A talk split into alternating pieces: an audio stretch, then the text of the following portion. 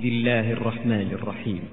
أرأيت الذي يكذب بالدين فذلك الذي يدع اليتيم ولا يحض على طعام المسكين فويل للمصلين الذين هم عن صلاتهم ساهون الذين هم يراءون